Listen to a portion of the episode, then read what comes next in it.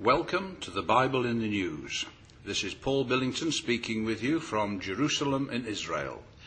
And as I speak, it is a Jerusalem that is covered with a blanket of snow, bringing to mind those words of Isaiah the prophet Come now, and let us reason together, saith the Lord.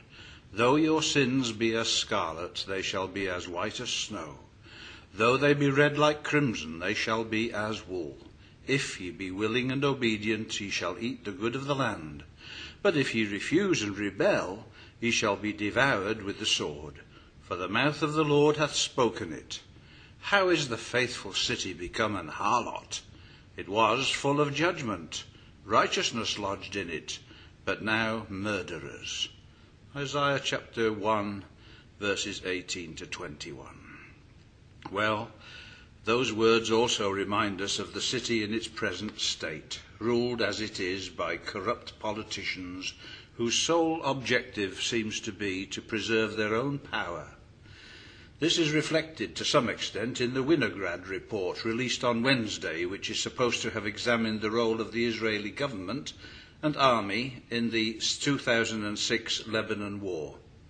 Although the media says that the report has savaged flawed planning and deficient strategy in that war, it has whitewashed the Prime Minister Olmert, helping him and his government to hold on to power and push forward with their peace plans, plans that involve withdrawals from the West Bank and forcing Jewish settlers from their homes.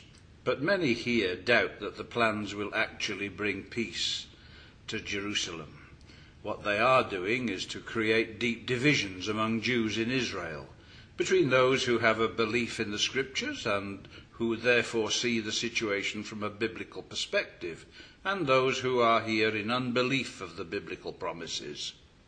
Even those Jews who do believe in the biblical promises have much to learn. Ritual and tradition are still strong with many of them. This past weekend we spent the Sabbath with a Jewish family in the West Bank, and it really was an experience. We saw many good things and commendable, but we also saw much pointless ritual based upon what is called the oral law, the Talmud. Shelves and shelves of books which rabbis have written over centuries, and which these people hold to be as sacred as the scriptures themselves.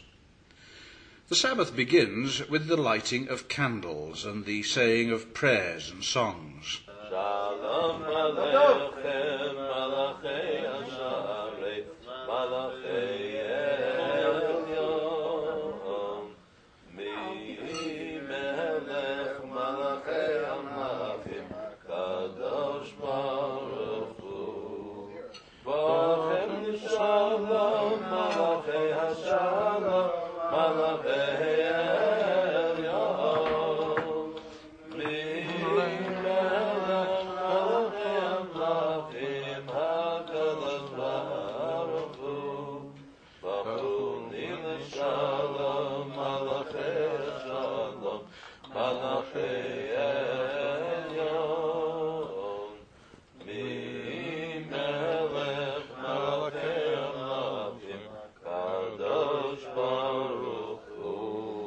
This prayer is supposed to welcome the presence of angels for Shabbat. It translates into English as Welcome, ministering angels, messengers of the Most High, of the Supreme King of Kings, the Holy One, blessed be He. Come in peace, messengers of peace, messengers of the Most High, of the Supreme King of Kings, the Holy One, blessed is He. It really was a family meal each course being interspersed with prayer, psalms, and discussions about the law, the prophets, and even current events relating to it. The father of the household presides over the meal, and it has to be said that the principle of Deuteronomy chapter 6 verse 7 underlines the proceedings. it reads, and thou shalt teach them diligently unto thy children, and shalt talk of them when thou sittest in thine house, and when thou walkest by the way, and when thou liest down, and when thou risest up. Deuteronomy 6, verse 7. It is designed to be a spiritual meal as much as it is a natural one, and it includes the, a breaking of bread, which is modelled upon that which Abraham had with Melchizedek, Genesis chapter 14, verses 18 to 19. Though it is in many ways impressive, the proceedings include special rituals such as the washing of hands. This is done in a special way, under running, that is to say, poured out water.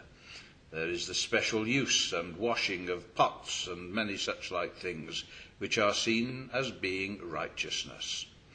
The last verse of Deuteronomy chapter 6 reads, And it shall be our righteousness if we observe to do all these commandments before the Lord our God, as he hath commanded us. And in Romans chapter 10, verses 1 to 3, the Apostle Paul comments, Brethren, my heart's desire and prayer to God for Israel is that they might be saved. For I bear them record that they have a zeal of God, but not according to knowledge. For they, being ignorant of God's righteousness, and going about to establish their own righteousness, have not submitted themselves unto the righteousness of God. Despite all this, Paul assures us in Romans 11 that God has not cast away his people he will restore them, and all Israel shall be saved. How unsearchable are his judgments and his ways past finding out. God is working with this people, and they will be formed into the basis of a kingdom. That's the basis of the kingdom. Here in Israel, against all odds, a biblical culture is slowly developing. There is much for these people to learn, and the road is a hard one. They live here under continuous threat from Palestinian terror, as well as the threat of eviction by their own government. Life is hard. This was brought home to us when we went into the emergency control centre near Beit El. There is constant surveillance of the whole area with cameras. Our guide commented on this and explained the operation. This is the emergency room that many communities have The government doesn't help us out with this. This is all private funding. It means we put in some money, and kind people from abroad put in more. So we have all around cameras. Now they tell us on the security wall, don't worry, it's not only that it's a thin wall that doesn't mean spit, but we have cameras. So I'll tell you that maybe we have 150 somewhat cameras at any point in time, 20 to 30 of them are not working. And the reason why they're not working is the Arab farmers or shepherds will wander around, play around, get clear, get near under the camera, and then they'll break it. Costs money. You have to report it. You have to identify it. You have to put it on the list of other priorities. So it could be weeks until you have the money or the time or whatever it is. To, so that's in a small area, just Beit El. Imagine the whole area of Judea and Samaria that they're putting this fence around that the Arabs are going to do the same thing, making the, the camera is really ineffectual.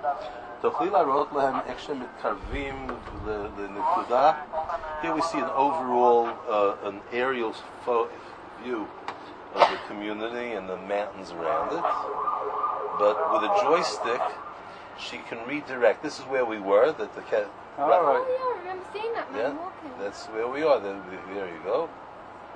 So was she just watching us? Could be that she was. Yeah, so she saw us, and everything here is recorded. So in case she's focusing here and something happened there, and they want to check out what happened, who was there, they can do it. Now, the way she's moving. No doubt, close, these hard things are part of a process that will teach the people. But it remains for the deliverer to come and turn away ungodliness from Jacob, and for the new covenant to be made with them. This is God's work with his people. And we can observe the beginning of it with the religious Zionist settlers who today look for the coming of the Messiah and for redemption. As the picture of Jerusalem covered with snow reminds us of the coming age of righteousness, we are encouraged to see the fulfillment of the prophecies of the restoration beginning, knowing that as the rain cometh down and the snow from heaven, and returneth not thither, but watereth the earth, and maketh it bring forth and bud, that it may give seed to the sower and bread to the eater. So shall the word of God be, that goeth forth out of his mouth. It shall not return to him void, but it shall accomplish that which he pleases, and it shall prosper in the thing whereto he sent it. Isaiah 55, verses 10 and 11. Yes, the Bible is in the news, and especially here in the land of Israel. So join us again next week, God willing, when we will have more to tell you.